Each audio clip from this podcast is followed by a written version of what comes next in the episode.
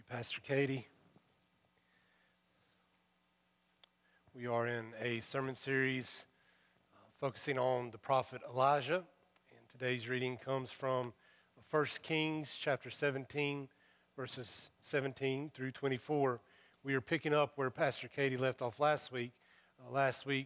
The widow helped sustain Elijah's life through providing him with a little bit of bread, and then they were all able to eat for several days, which was a miracle. After this, the son of the woman, the mistress of the house, became ill. His illness was so severe that there was no breath left in him. She then said to Elijah, "What have you against me, O man of God? You have come to bring my sin to remembrance and to cause the death of my son." But Elijah said to her, "Give me your son." He took him from her bosom, carried him up into the upper chamber where he was lodging, and laid him on his own bed. And he cried out to the Lord, "O Lord my God, have you brought calamity even upon the widow with whom I am staying by killing her son?" Then he stretched himself upon the child three times and cried out to the Lord, "O Lord my God, let this child's life come into him again." The Lord listened to the voice of Elijah. The life of the child came into him again, and he revived. Elijah took the child, brought him down from the upper chamber into the house, and gave him to his mother. Then Elijah said, "See, your son is alive." So the woman said to Elijah, "Now I know that you are a man of God, and that the word of the Lord in your mouth is true." This is the word of God for us, the people of God. Thanks be to God. Would you pray with me, please?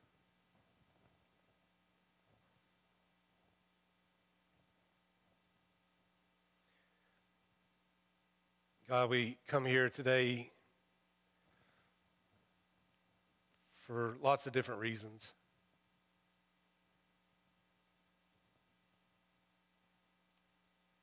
Whatever it is that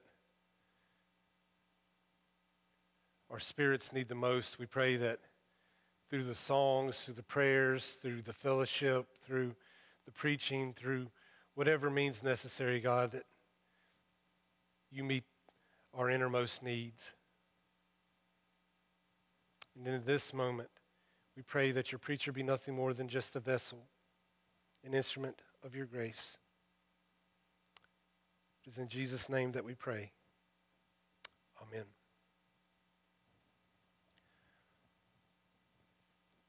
Today is a somber reminder that life can change drastically in an instant.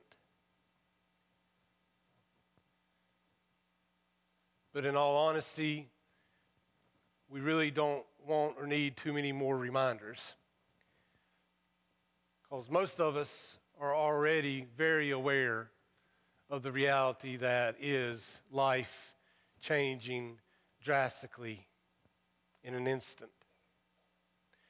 For some of us, it happens at certain points in times in life that are for the best.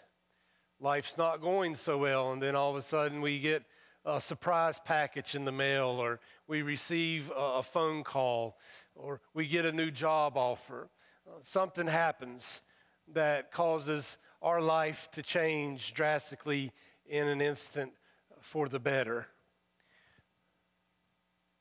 But many of us, I would say most of us, have also experienced the drastic and instant change of life that is unpleasant and unwanted. We get the phone call from the doctor's office that says, "We need you to come back in. Something with your labs doesn't look right." We go and the ultrasound tech has a certain look on their face as they're doing your procedure. And you realize life is changing. It's not for the better. Maybe we've been in those moments where we get that phone call that no mother or father, husband and wife, sister or brother, or child wants to receive. And our life changes in an instant. And it's painful. We know, for better, for worse, for both, we know. The widow of Zarephath knew as well. She had already buried at least one husband in life. And then comes the drought.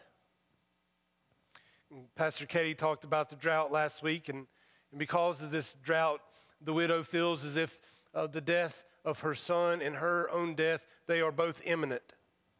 Because of a change in weather, something she had absolutely no control over, she now has to prepare their last supper.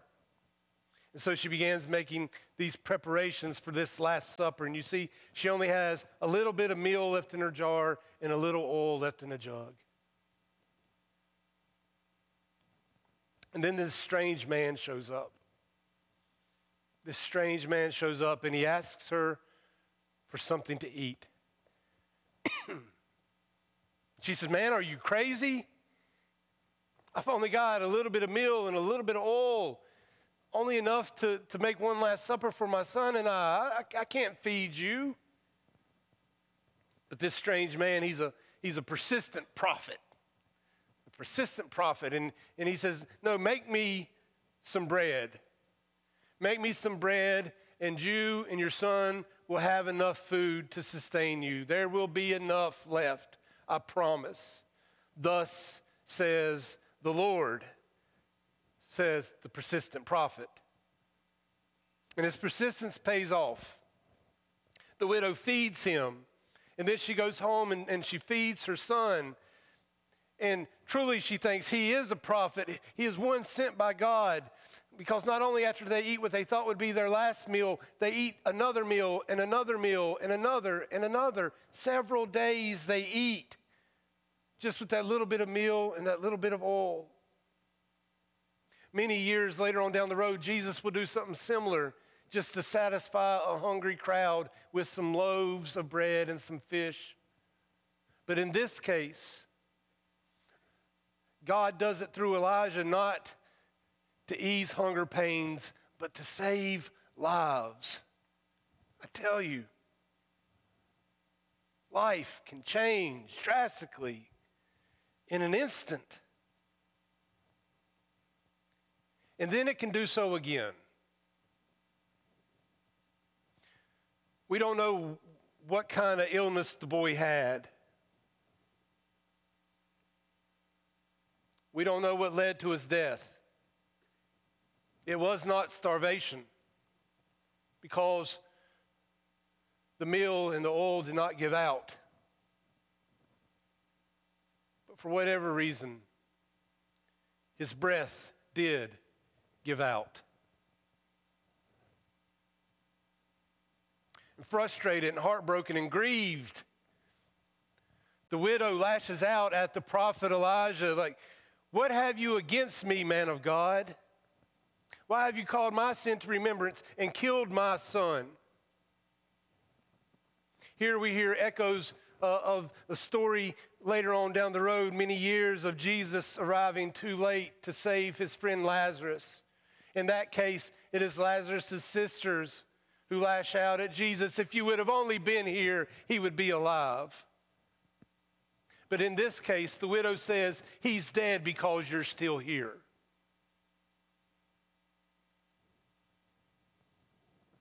At this point in the story, we hope for another "thus says the Lord," and everything is made clear. That's the type of thing prophets say after all, right?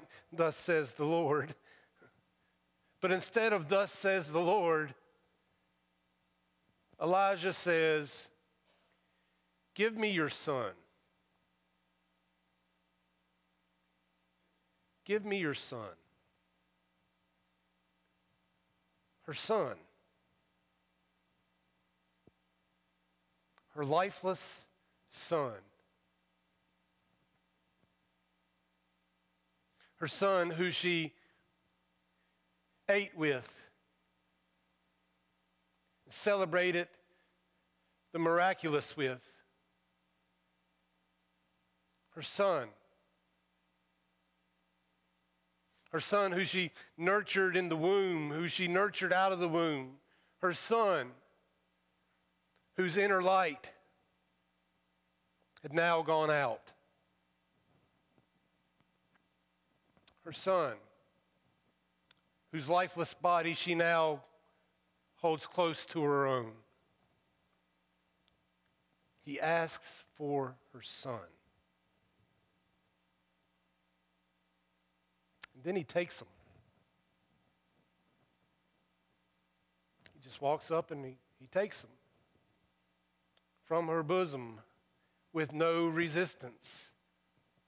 Then he takes the child upstairs, and she doesn't follow. Seems kind of odd. No resistance, no following. Perhaps at this point, she thinks, what do I have to lose? I've already lost it all. Elijah takes the child upstairs, and then he sits him down, and he starts praying over the dead body. 3 times he goes down. 3 times he says, Lord, let this child's life come back into him. Lord, let this child's life come back into him. Lord, let this child's life come back into him. And then, in an instant, the fog that had been set over the child's eyes, it lifts. The sternum that had been stilled, it reanimates. The breath, it returns. The color that had faded from his skin, it begins to return. The coldness of his body slowly begins to warm. Where there was once a cloud of death engulfing this child, now there is an outpouring of life overtaking him. He is revived. And Elijah picks the child up, now fully alive. And he returns him downstairs to his mother, and he gives her the good news, your son is alive. I tell you, life can change drastically in an instant.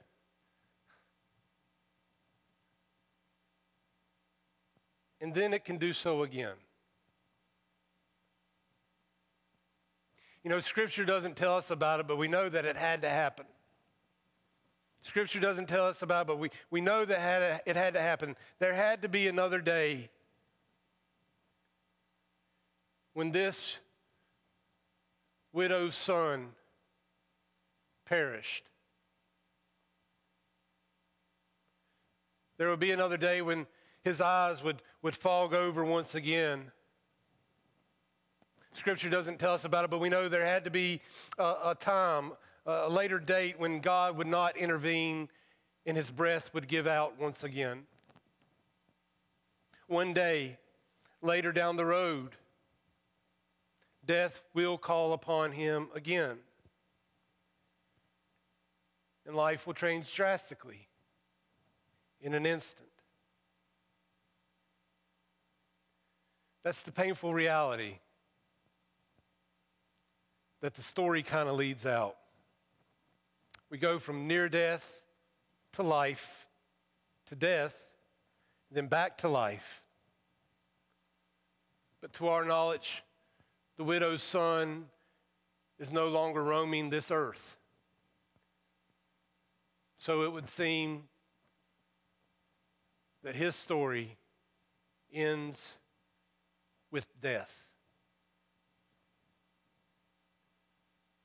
But praise God that at least on 2 occasions, the widow's son experiences the mighty power of God in a way that brings him back to life. And praise God, there was at least one time in life that his widowed mother hears those wonderful words of life. your son is alive.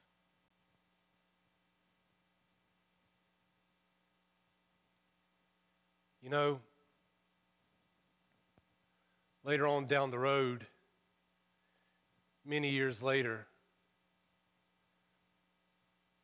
there's another mother who we believe to be widowed. And at some point, she hears those same words.